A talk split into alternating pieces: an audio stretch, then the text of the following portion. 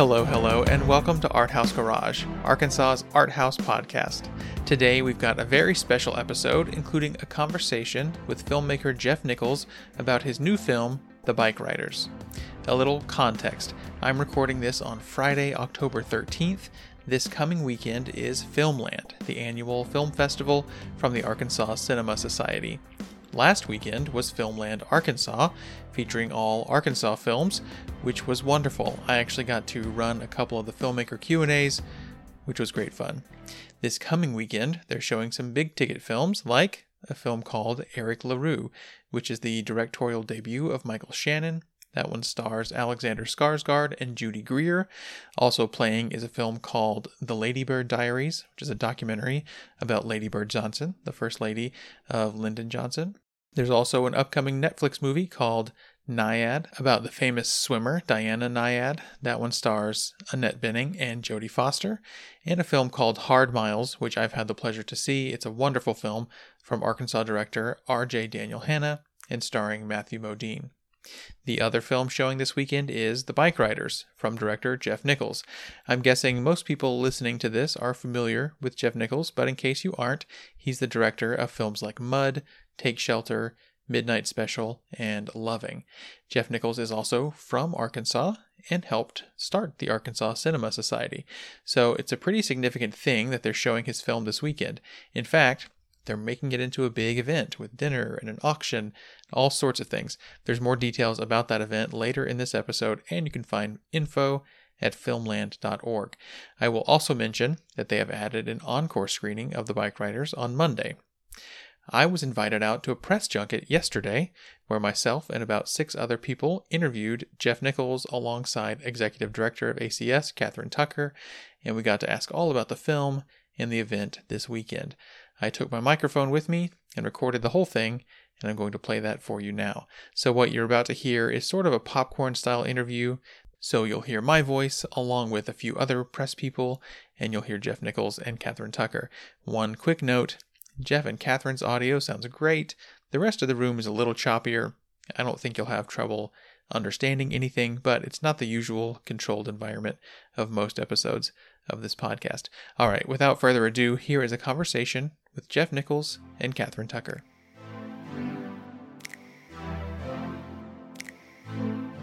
I've read about the film and I saw talk, you talked about how you were inspired by a book of pictures that just kind of created this idea in your mind. Can you talk a little, little bit about that? Yeah, sure. So um, in 1965, Danny Lyon was in his early 20s, and uh, he was a student at the University of Chicago, and he was looking for an outsider group to photograph. And he ended up pairing with the Chicago Outlaws, which at the time was kind of a smaller regional club. Um, he didn't know that they would eventually grow to become the Outlaws, which is the second largest motorcycle gang in the world. Um, but he was really into new journalism at the time. Uh, so when he made the book, he the only text in the book were interviews that he recorded with some of the riders and and one of their wives. And um, the book, honestly, you know, has kind of been a, a, cornerstone of, of new journalism for a really long time. Um, the first issue that I um, came across was a reissue in 2003. And it was really important because it had a, a, new forward to it, where he kind of revisited what had happened to the guys that he rode with, what had happened to the club that he rode with back in the mid 60s. And in that forward, he talked about kind of what happened to it. And there was this really beautiful line where he said, uh, he was talking about the fate of the, the guy that started it. He said, uh, that was the end of the golden age of motorcycles, and that was the end of the club that I rode with in 1965. And that kind of gave a shape to this film. This idea that you would go from 1959, when the club started as a regional club, almost a social group, over the course of the 1960s into the early 70s when it metastasizes into a proper gang. So that's kind of the shape of the film. But the truth is, the photographs themselves are they're beautiful. Um, they're compelling. Um, but when you combine them with these interviews and you actually get to hear from the people, it creates this kind of three dimensional portrait of a subculture, probably better than any any you know any portrait I've ever seen. It's a very full portrait, and it kind of felt like ingredients for a film. You know, um, certainly ingredients for an analysis of of a subculture and and really understanding why people would join a group like this, how their brains are working, all kind of lodged in the mid 1960s, which is a pretty fascinating time. Um, so yeah, that was the Bikeriders by Danny Lyon. Nice.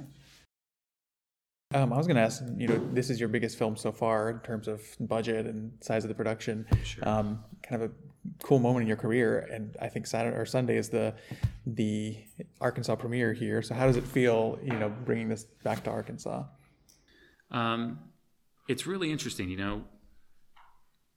I would like to say that the impetus for the Arkansas Cinema Society was just to help the community, um, which is what we're trying to do. That's 99% of it. the truth is, the conversation with Kathryn really started when I came back in 2016 to screen Loving.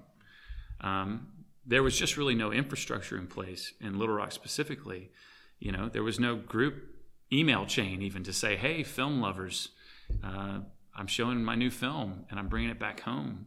Uh, it was really just kind of texting buddies and saying, "Does anybody want to come watch my movie?" Um, and you know, kind of finding a theater and and kind of uh, doing all that. And it seemed like there was a real void uh, in the community in terms of just gathering people together that that wanted to talk about and know about film. And so, you know, it's been a long time since I've made my last film because that was when I started with Kathryn, the Cinema Society.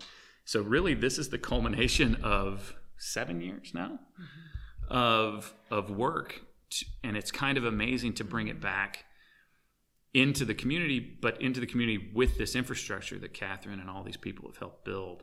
It's really fulfilling um, and really exciting. Not to mention now we're going to get to screen it in this beautiful building um, in a theater that I have yet to actually walk inside. Um, it feels like uh, I think because of that, the length of period that it's taken me to make this new film, you can really feel um, that growth. You can feel the shift because of the work that these people have done. So that part's the most exciting part. Um, I am a student journalist at uh, Little Rock Central High for the Tiger News. What's your name? Elizabeth Rigsby. Okay, someone else reached out. Uh, I'm, I'm going to try to do another interview with Central. Yeah, uh, Jaya. Uh, I can't remember the name. I'll find Yeah. out. I'll talk to you after. Um, yeah. Um, I wanted to ask about like how, as you make, you've made a lot of movies that are Arkansas centric and like have that kind of like southern feel throughout them. But as you like venture outside of the South, how do you take those experiences that you've had in Little Rock and at Central and Arkansas in general, and how do you uh, make that prevalent in films outside of the South? And Sure. yeah. You know, the the truth is, um, this is really the first film that f- doesn't feel southern to me. Take Shelter was also made in Ohio, but that was written for Arkansas, and I didn't transpose very much. You know, um, this film though, and one reason why it took me so long to write it, because I discovered that book 20 years ago, was because it was in a Midwestern voice. It was in a voice and a subculture that I didn't feel comfortable in. I wasn't part of a motorcycle club or gang or anything else. Um, what I find interesting though is the people and the way their brains work, the way their psychology works.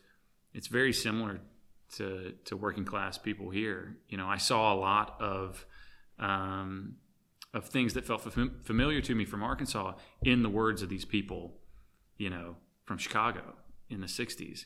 I think it's kind of interesting that it's less about um, place and it's more about socioeconomic level.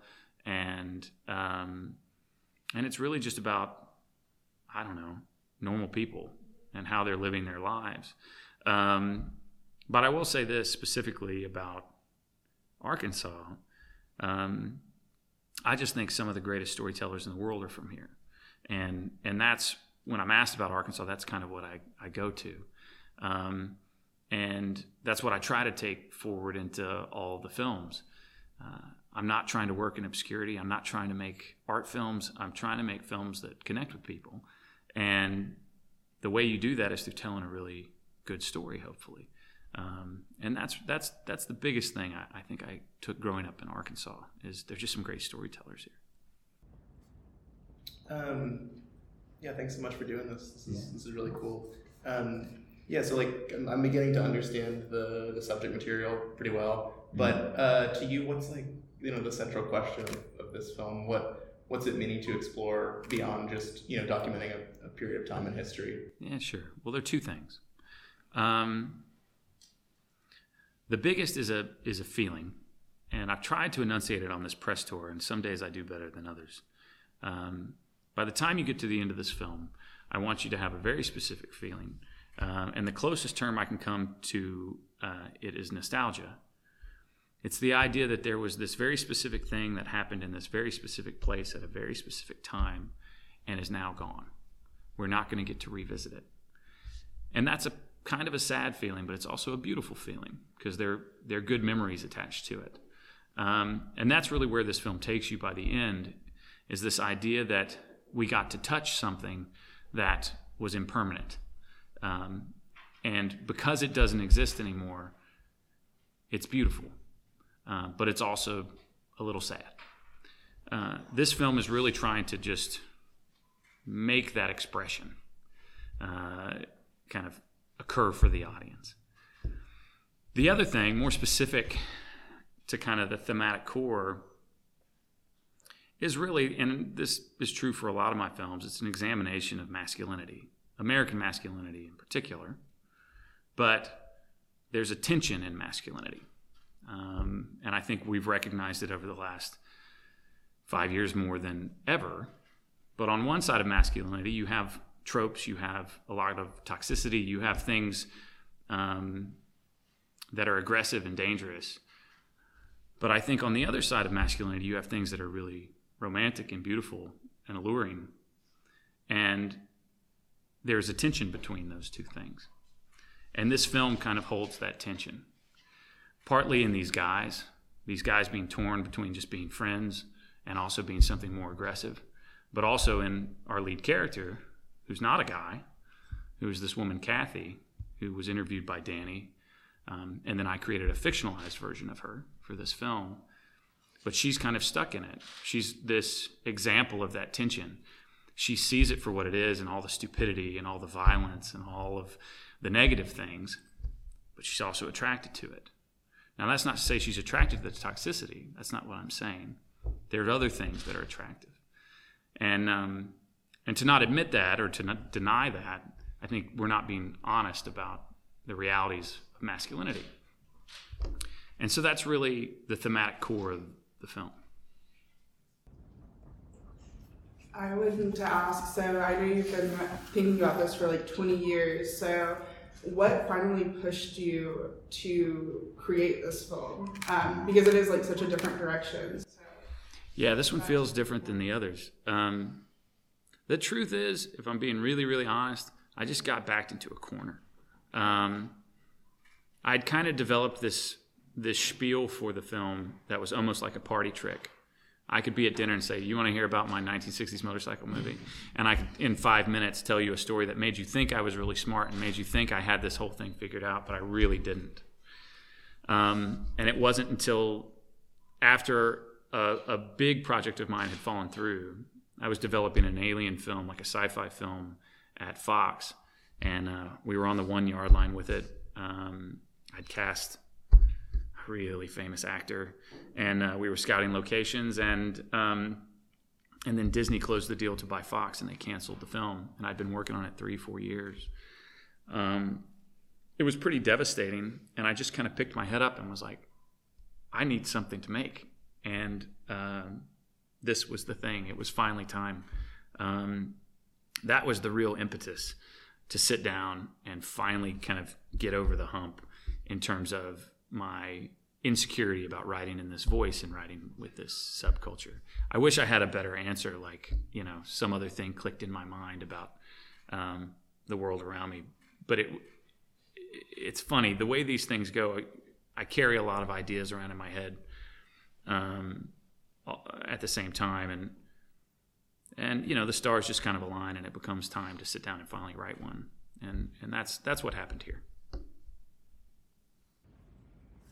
Uh, yeah, so you've had this idea for quite a while. Uh, how has it, has it changed any uh, some of those, those 20 years?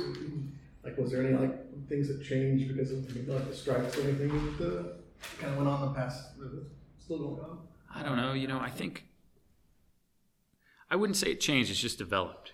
You know, I think it took me a while to come to the understanding of how of how the structure of the film would work. It's a very odd structure. It's unlike any of my other films. It was written like unlike any of my other films. Usually, I, I I outline everything. I have note cards and they go up on a cork board. And before I start typing, I can watch every single scene. That's not how this was written. Um, I'm not really sure why. I I would just write one scene and then look at it and say, okay, well, what do I want to have happen next? And what do I want to have happen next? And honestly, the first hour of this film flows arguably better, but differently than any of my other films. You'll see it.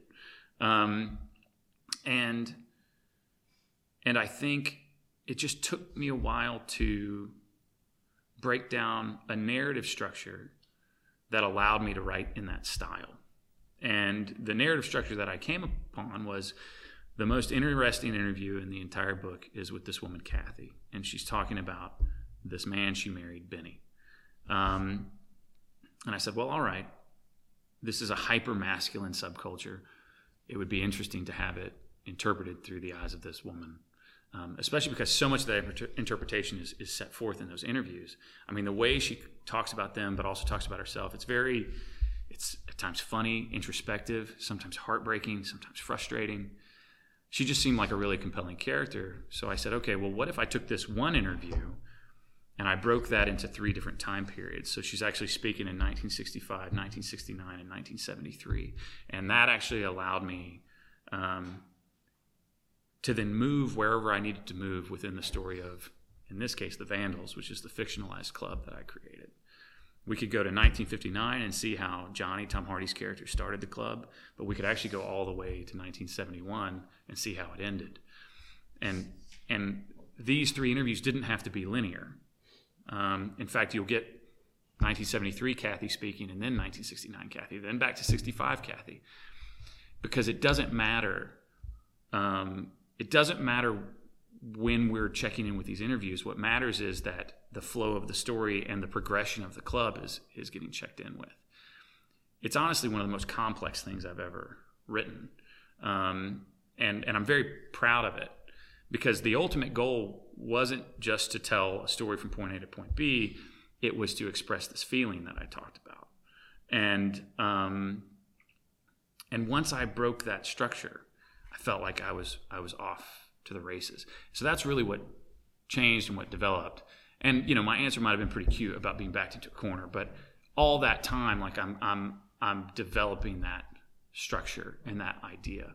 Um, it, it, took a lot of work, to be honest. Uh, kind of a follow up, but I know you're like a student of like classic cinema. Yeah. So did you do a lot of research on like the kind of the boom of the motorcycle movie in the 60s, like the Wild One. Yeah, for sure. And you'll see in the film, and I knew this, you know, there's an anecdote in the book that um, the real Johnny was watching um, Marlon Brando in The Wild One on TV when he got the idea for the club. And it ends up being really integral to the way we created our Johnny, you know, the way Tom Hardy built his voice, the way Tom Hardy built that character. It's kind of based off the idea that this guy is he's actually not the leader of the club. He's kind of a fraud. Um, he's kind of playing the part of Marlon Brando, which is why Tom built his voice the way that he did. It's really awesome. But then I also read this other anecdote. You know, by the time you get kind of around in terms of the cycle of a subculture, it starts to become a bit of an affectation of itself. And by the early 70s, now it felt like these guys were playing the part of the bike rider, the part of the biker that society had kind of defined and this guy's getting paid. It's Norman Reedus's character. This guy's getting paid five bucks to sit outside a theater screening Easy Rider um, to try to lure customers in. So he's really just kind of a, like I said, an affectation of himself. Um, but if you if you take those bookended you know films, it's pretty amazing to look at the Wild One, which is, to be honest, a fairly stilted film. Like it opens with Marlon Brando on a fake bike with like fake rear projection. It's kind of cheesy, and then you get all the way to Easy Rider, only over the course of a decade. I mean, just it, just in terms of the shift in cinema language, um, you see the shift that happened in culture over a decade. It's pretty extraordinary. Um, so in that sense, there are direct references to to cinema. But the truth is, it's Goodfellas. I mean, um, I had two DVDs my junior year of college. One was Fletch, which I've talked a lot about, and the other was Goodfellas. So it would either be like, do you want to watch Fletch or do you want to watch Goodfellas? And um, I watched uh, Goodfellas more than probably any other film. And if you look at the structure of the first hour of that film, I just think it's brilliant. It is just trying to um, get you to feel and romanticize a subculture that is pretty violent. Um, but if I were ever to ask you, hey, what's the plot of Goodfellas? You probably wouldn't say it's about the guys who pulled off the Lufthansa heist. That's not really what you think of, even though technically that's what the plot of that movie is. But the first hour of that movie is not that. It's really about, hey, let's fall in love with what Henry Hill's falling in love with, which is being a gangster. Um, that structure is really what I turned to because it doesn't make any linear sense. Um, other than you're just watching this guy's progression. The Bikeriders is even a little stranger because you're not just watching one guy's progression. Um, you're kind of watching a whole group come together. But that was the big inspiration for it. That, that's interesting you said that because when you're talking about subculture and entering a subculture, it made me think of films like Goodfellas or even Boogie Nights. But then I heard you mention Fletch, which uh, I Please think, let's talk about Fletch. Yeah, uh, I heard you mention that. A filmmaker that I think doesn't get talked about very much is Michael Ritchie. Michael Ritchie. And uh, the incredibly he, true confessions of a teenage murdering mom, cheerleader murdering mom. Yeah. Is that the Holly Hunter film that was a made-for-TV HBO movie? Have you seen this? Uh-uh. Go find it immediately. Okay, I will. It's brilliant. Okay. And it actually, sorry, finish your question. Okay, I was just going to say, like, one of the things that you notice in films like Smile or even Bad News Bears is just how he captures that Americana feel, and I think that's similar to some of the things you do in your movies. I was just wondering if he serves as an inspiration for you as a. Well, yeah. So this film in particular that I mentioned, so it's based on a true story of the mom of a high school cheerleader in Texas who was so jealous of the com- competition that she tried to hire a hitman to kill them. Um, the hitman that she hired, which I think was a brother-in-law, recorded all of the conversations. And Michael Ritchie took all of those recorded conversations and turned those into dialogue. It's Holly Hunter and it's Beau Bridges. it was a TV movie? It was an HBO movie. Okay. It's freaking brilliant. And and it's dialogue unlike anything you've ever heard. Mm-hmm. And it's actually really important to the Bikeriders. No one's ever asked me this question before. I've never talked about it. Yeah. Um, because in about 2014, I started to approach Danny Lyon about the possibility of turning you know his photos into a movie, mm-hmm. and he gave me all of the original audio recordings of uh, these people, and it was incredible. And it was kind of like training wheels because I was so nervous about writing in this voice. I just started typing this what this woman was saying verbatim, all the ums, all the pauses, you know, because they're Midwestern. There's a lot of you knows, mm-hmm. and and then I just kind of took flight. And then I started to write my own lines in that voice. But it all came from original audio, which is exactly what Michael Ritchie did so brilliantly in this other movie. I'm sure I'm getting the title wrong. It's something, it's like the incredibly true story of the cheerleader murdering mom. Okay. So, uh, uh, yeah, I'll, I'll, I love his films. I'll definitely look into that. it's great. Yeah. And I mean, I'd never even heard of it until you mentioned it. There you go. That's what I'm here for. Yeah. um, I wanted to ask about your cast. So obviously, huge, incredible cast, quite an ensemble. A lot of the people are kind of like feel like up and comers a little bit. With Jodie Comer and Austin Butler and mm-hmm. Mike Faist, who have done incredible work, but feels like they have so many years ahead of them. Was that something you were looking for, or just what was the casting like for this? I guess you could say, uh, you know, always yes. You know, you uh, you want people that are going um, to grow over the course of you making your film. I, I don't think I had any idea that Austin you know, um, with Elvis would would touch the zeitgeist the way that it did.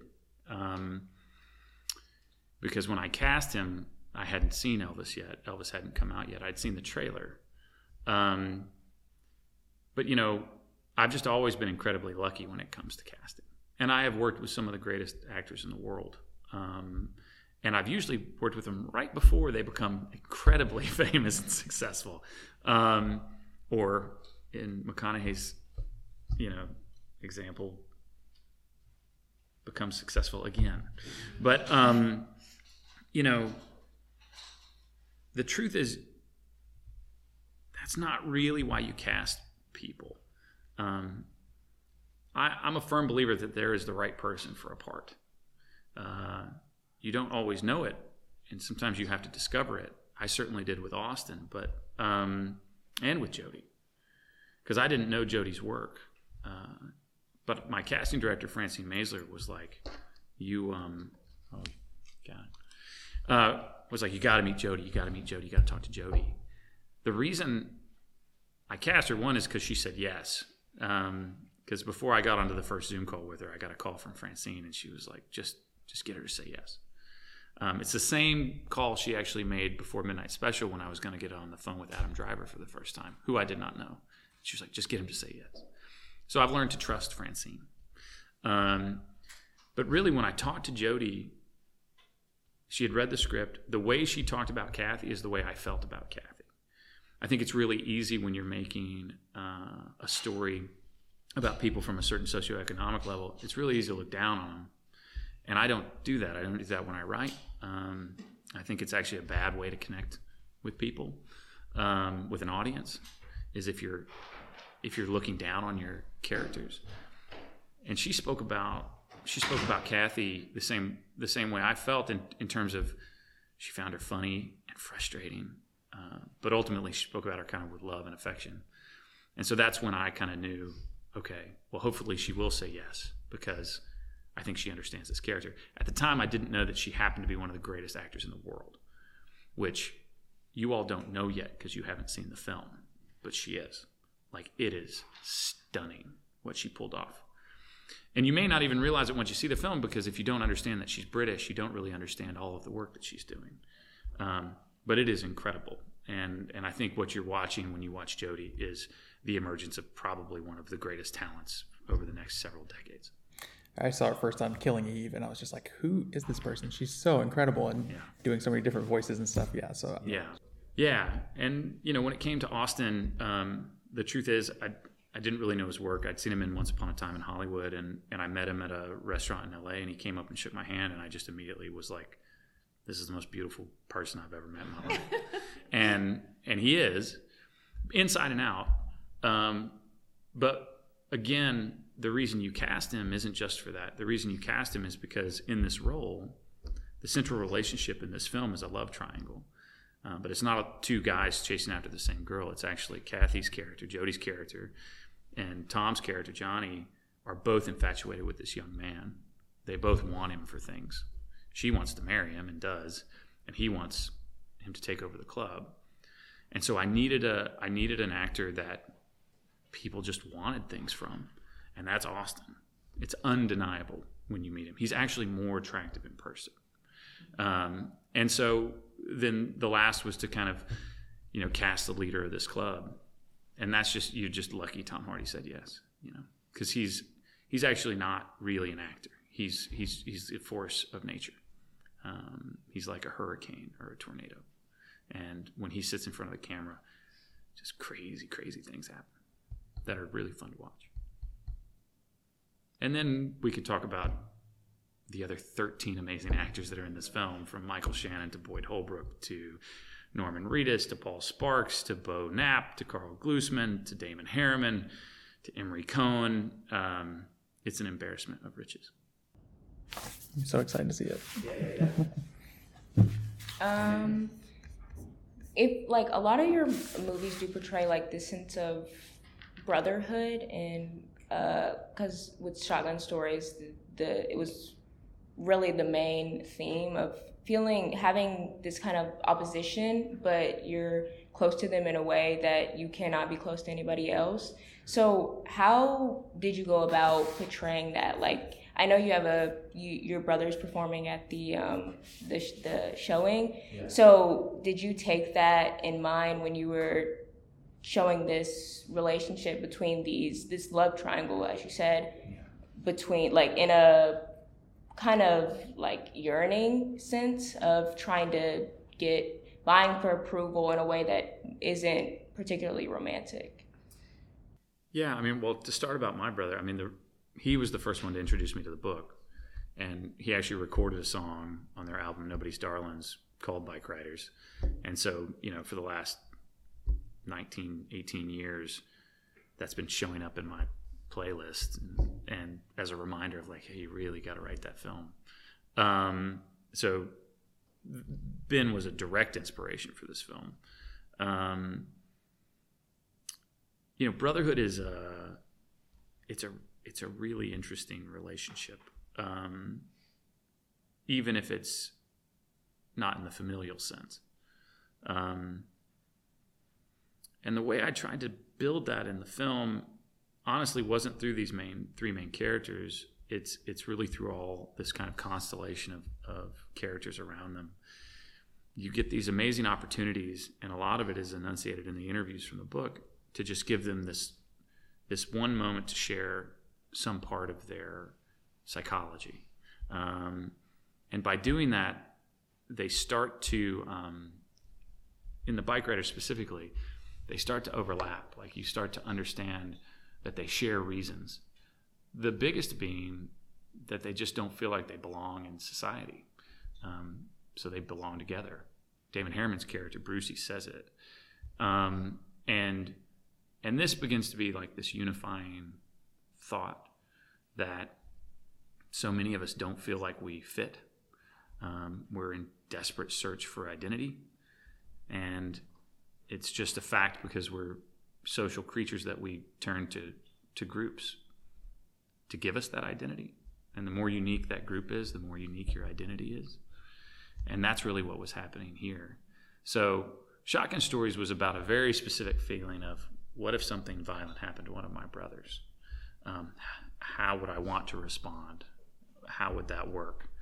It was also about an anti Western about revenge and the fruitlessness of it. But this was more about like a shared psychology. And sometimes you think it's BS. Like you look at these guys, like, what do you have? You're, you're white males in the middle of the Midwest. What do you have to feel like an outsider about? But even that's pretty interesting. Um, I think anytime you get to hear someone honestly trying to describe, you know, how they feel and how they don't fit, it's um, I don't know. It's a it's a connection to the rest of us. Um, how much did you deviate from the source material of, of Danny Lyon's book? Uh, like it sounds like you know initially you were you know really intimately up in the interviews and, and the, even the you know the conversations that didn't make it into the book. But along the way, yeah, what sort of dimensions were invented? I think it was really about the club itself. You know, having made Loving, um, I was so specific about that film needing to honor their story. So I didn't put anything in that script that I couldn't prove that I'd read or that I'd heard from their you know family members or something. Um, with this, I did not want to be telling the outlaw story for lots of reasons. They scare me, um, and and I don't. I didn't want to do the research necessary to tell that story. That wasn't the the goal. Um, so from the beginning, I knew I wanted to fictionalize that trajectory. Johnny's character in my film is a reluctant. He lets the club grow reluctantly. Uh, I don't know if that was the case, and I didn't really care. Um, I wanted it to be my trajectory. So really, that's when it started to to de- deviate from the book, and it was really from page one.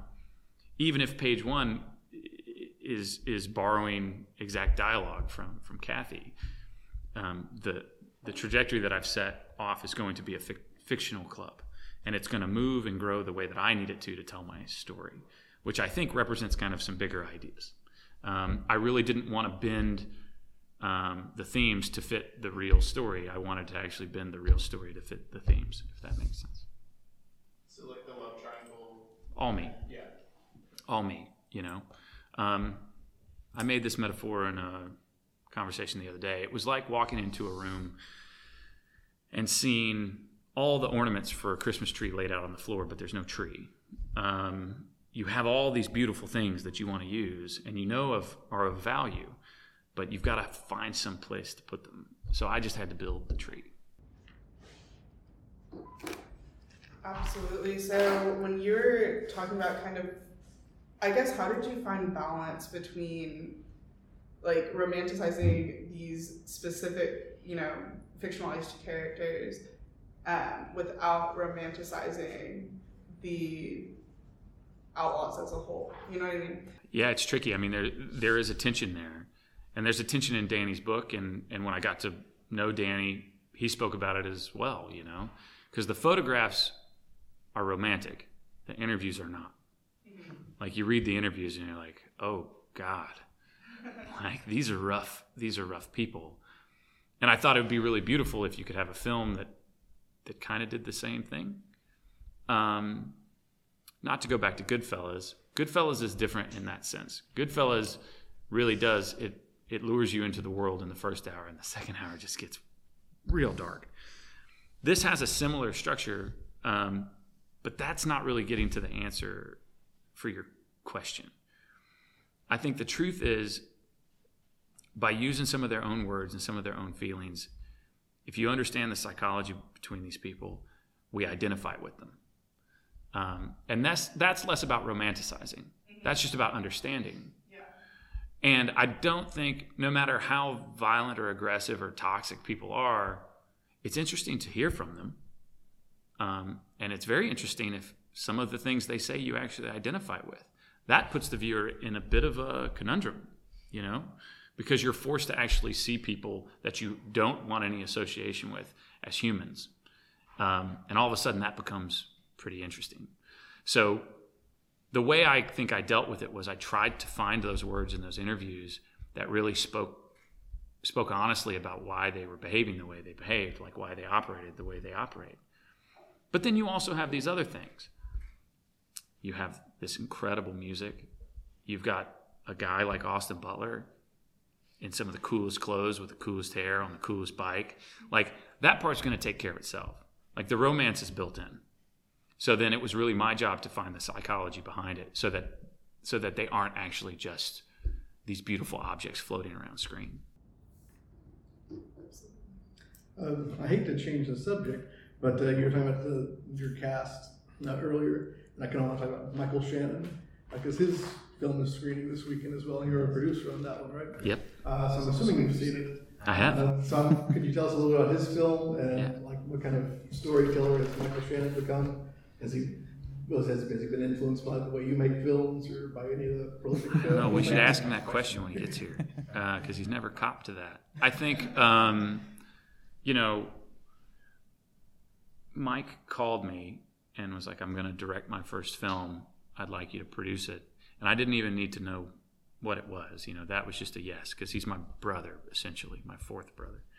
Um, and, you know, Mike has been in the theater for so long. Uh, he has his own theater company in Chicago, the Red Orchid Theater. And this, I believe, was a play that was actually put on at that theater company. Um, so he had the material that he wanted to work with. And uh, I've always known that Mike was, you know, usually the smartest guy in the room. So um, it wasn't hard to attach myself to a project that um, that he was going to be the creative force behind. Uh, I gave him advice whenever he wanted it, uh, but but it was so interesting. Anytime you would question him about a thing that he was doing, he had such a beautiful answer for it. At some point, you just kind of step back and go, "All right, go go do your thing." And I think he's made a really beautiful film. I think it's a very challenging film. You know, I mean, it's about a school shooting. So, um, but it's it's about a part of that that is that is um, that is really really interesting. It's about how the community deals with it after the fact, and in particular, the mother of the school shooter, and um, played by Judy Greer, who's phenomenal in this film.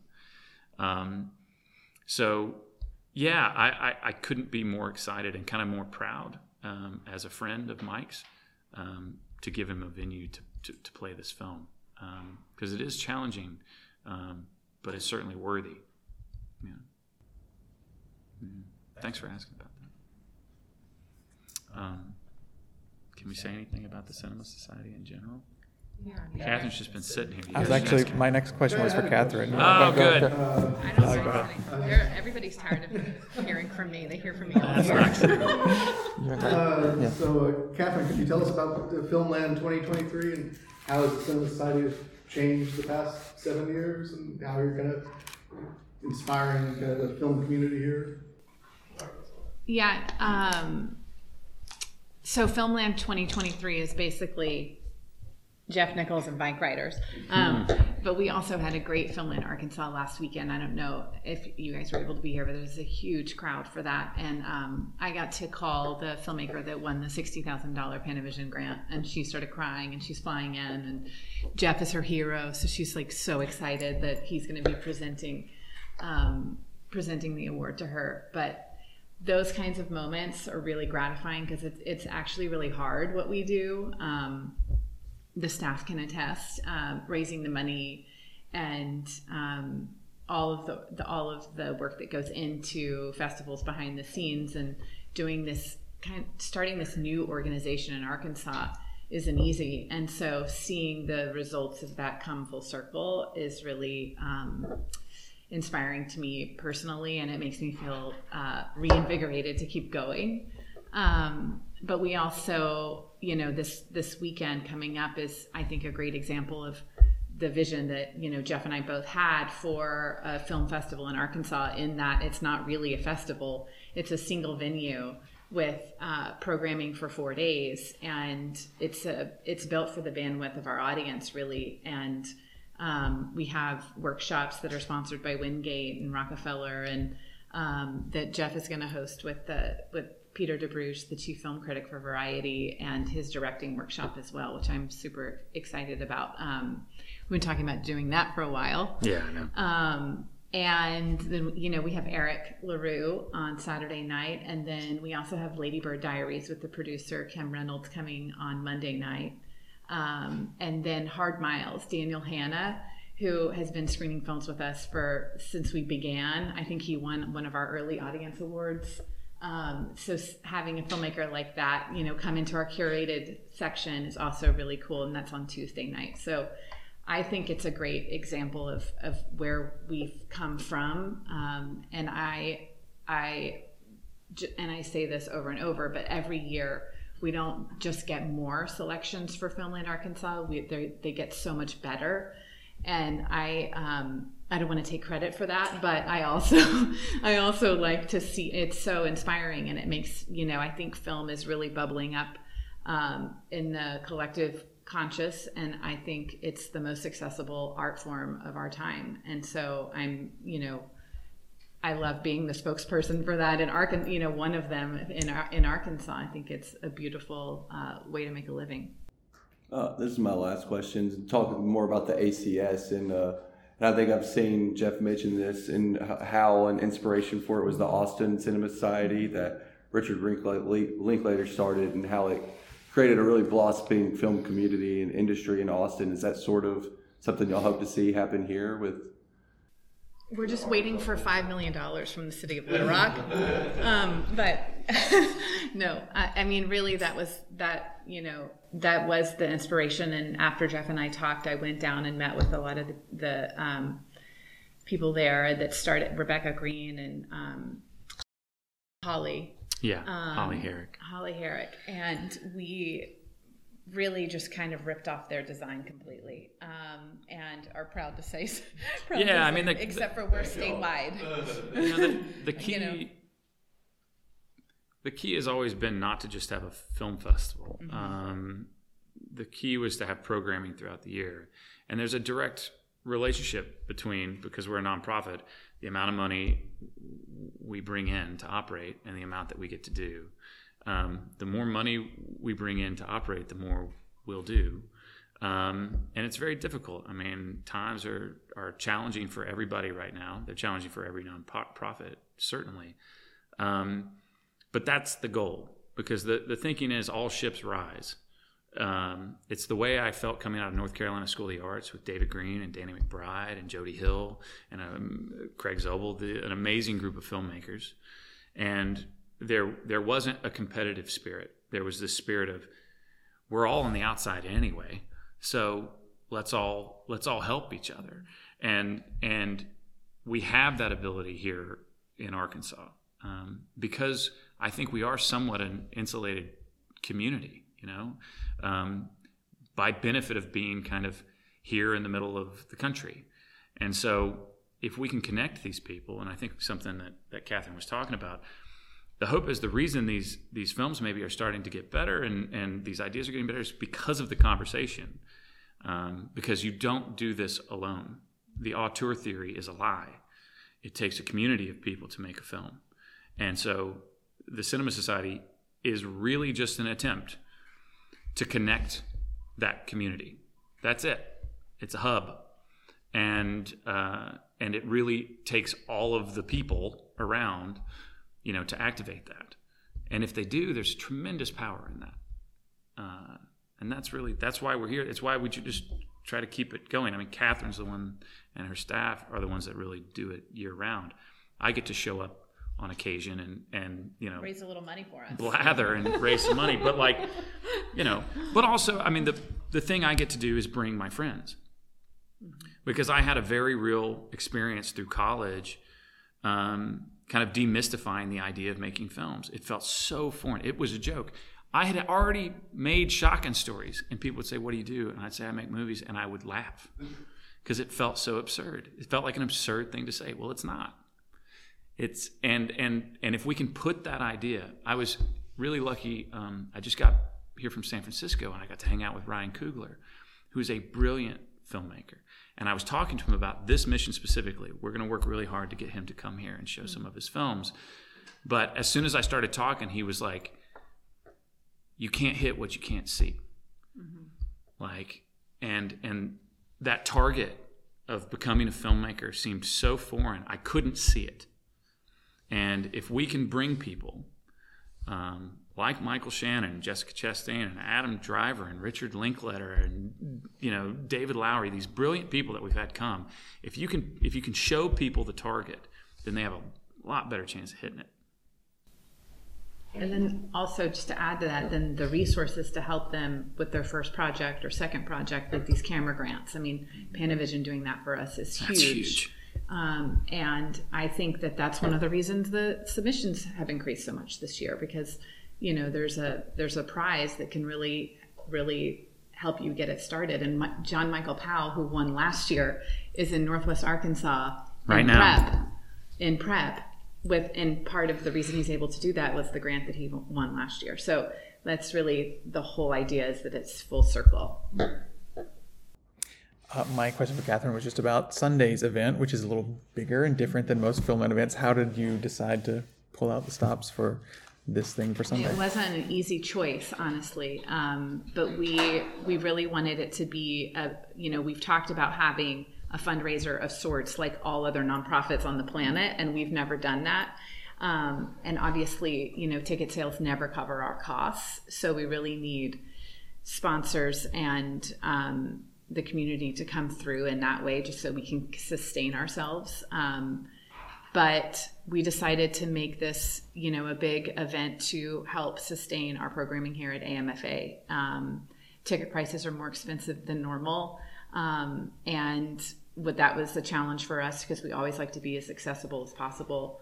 Um, we've offered free tickets to this event to all of the arkansas filmmakers that that um, were part of um, the festival this year and then um, we also have free tickets for students but we also want to kind of tap into the market of the other nonprofits and, and have it's not a gala but it's a you know it's a benefit to help keep our programming going and be able to do more of that.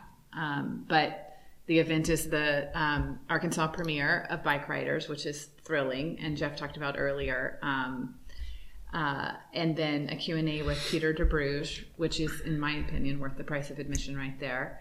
Um, and then we'll all move the audience will move into the cultural living room. Um, and we have a live auction with a lot of really cool stuff that jeff um, has allowed us to auction off.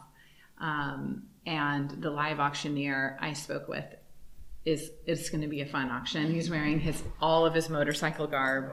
And he said should i wear my suit and my cowboy hat or my full motorcycle outfit. And I said full motor, you know, full motor, motorcycle outfit. Um, we've open bar. Um, the community is really delivering on donated food. So we have Yellow Rocket, like every single restaurant is giving us um, food for this event, as well as the Roots. So um, an open bar. We now have donated sake.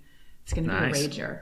Oh, and Lucero's acoustic show, um, which I'm so excited about, and feel just feels like it has to. Um, it had to be that way. Um, I guess, can yeah. we tell them about one of the auction items? Yeah. that, uh, Yeah, go ahead. So, um, Danny Lyon has actually donated a signed original print from the book to be donated. Um, no, it's cool. We'll show him later. Um, but it's an extraordinarily generous gift from Danny, and so, uh, so yeah, hopefully someone shows up and wants that. And then wants to pay for it. And also a behind the scenes photo of Austin on the bike. He's actually not on the bike, but yeah, uh, uh, yeah, it's two photos from uh, basically on-set photos um, that I'm gonna sign, and uh, yeah, the Danny one's way cooler, but um, they're all cool, I guess. I know, I Uh, like the Austin Butler one. yeah, the Austin Butler one's pretty good, but but yeah, I mean, this is um, in a way, Sunday's different because it it has to be a, a fundraiser.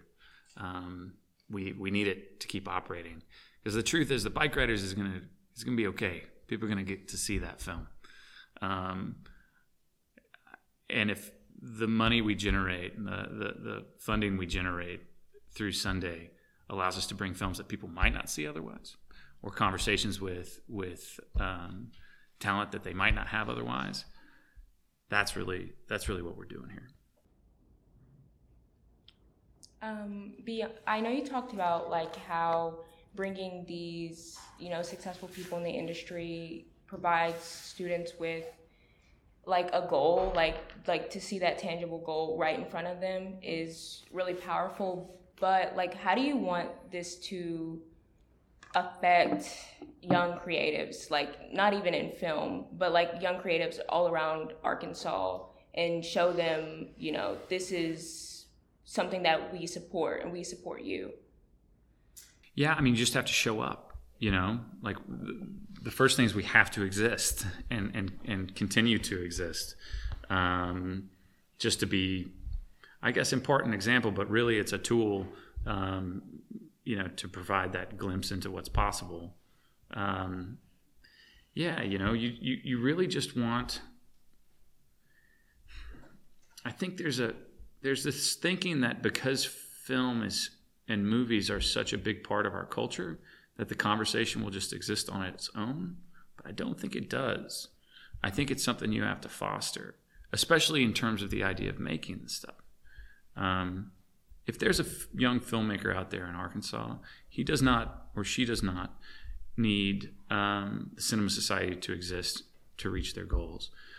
But but that doesn't mean we can't affect you know that path and how they do that um, and possibly amplify that um, that's that's really that's really the idea And I also, to add to that, a lot of these celebrity appearances are not. I mean, yes, we want yes we want to meet and talk to these people, but it's also a way for us to raise awareness for ACS, which then helps us fund a lot of our educational programming and year-round programming year-round um, that like our filmmaking lab for teen girls. And you know we've wanted to do a co-ed lab since we started. I can't get funding for it.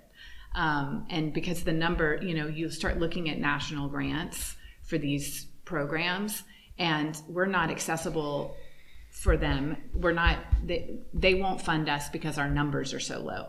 So like our filmmaking lab for teen girls we changed the their i would go be so bold as to say we've changed a lot of their lives. And a lot of them will go to film school instead of whatever track they were on and we help them get into these film schools. But you know it's 10 to 15 girls a year. So for the larger national grants it's it's really hard to get funding for the for programs that are that small. And until we have a larger filmmaking community that's really showing up to support it's very hard to get that funding. So you know I say this at the beginning of every screening and am passionate about it, but if we could just get our filmmaking community to show up, then that starts helping the overall ecosystem of film in Arkansas because then they connect, then they make more films, then then it all starts happening. But you know, we have to have a way to raise money for the thing for programs like the filmmaking lab for teen girls. We have ideas for so many things. It's just finding the funding for them a follow-up question would be so is your end goal just to have to be able to harbor this like community in film in arkansas? Just to have that be as plentiful as possible? Yes. Yeah. That's it? Yeah and and for it to be sustainable.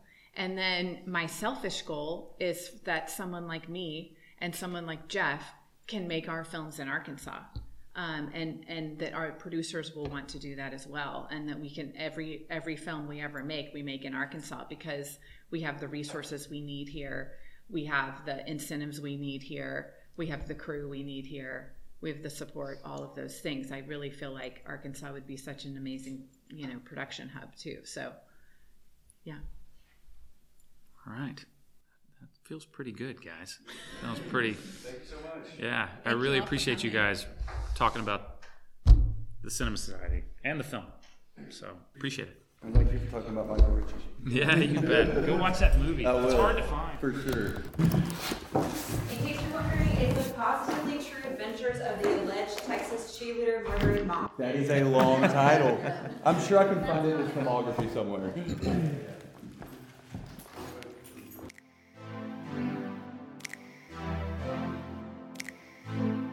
I'm so glad I got to do this press junket. It was a whole lot of fun, and I've been hoping for a long time that I'd get to talk with Jeff Nichols at some point, so I'm glad that finally happened. If you are new to this podcast, I encourage you to check out some of our other episodes. We do an episode every other week about movies new and old. I have a different filmmaker or film critic join me for each episode. Recently, we've done episodes on films like Dumb Money, Passages, the A24 horror film Talk to Me, Barbie, Oppenheimer, Asteroid City. Uh, we've also been doing a series on the films of Darren Aronofsky, so looking at some films from years past. Arthouse Garage is the snob free film podcast, which just means we strive never to talk over anyone's head. We don't trash films, so you're never going to hear us talking bad about a movie you love. And we also want to be welcoming to new cinephiles and people from all walks of life. Coming up, we're planning an episode on Killers of the Flower Moon, the new film from Martin Scorsese, and stay tuned after that with award season coming up. There will be lots of good movies to discuss. It's the most wonderful time of the year for a movie podcaster, so I'm very excited about the next few months. And with that, thank you so much for listening to Arthouse Garage. We have a few years worth of episodes. You can hear all of those in your podcast app of choice. Our theme music is by composer Paul Hunefeld. Learn more at apaulingproductions.com. If you want to support Arthouse Garage, become a patron over at patreon.com slash arthousegarage or find a link in the show notes. You can also buy an Arthouse Garage t-shirt at arthousegarage.com slash shop. If you want to support us without spending any money, leave a rating or review in your podcast app. That is hugely helpful. Stay in the loop about Arthouse Garage and the films we're covering by subscribing to our email newsletter at arthousegarage.com slash subscribe, or you can email me directly, andrew at arthousegarage.com. And of course, follow on social media. You can find us on Facebook, Twitter, Instagram, and Letterboxd. Just search at Arthouse Garage in all those places or find links in the show notes. And that will do it for this episode. Thank you again so much for listening. And until next time, keep it snob free.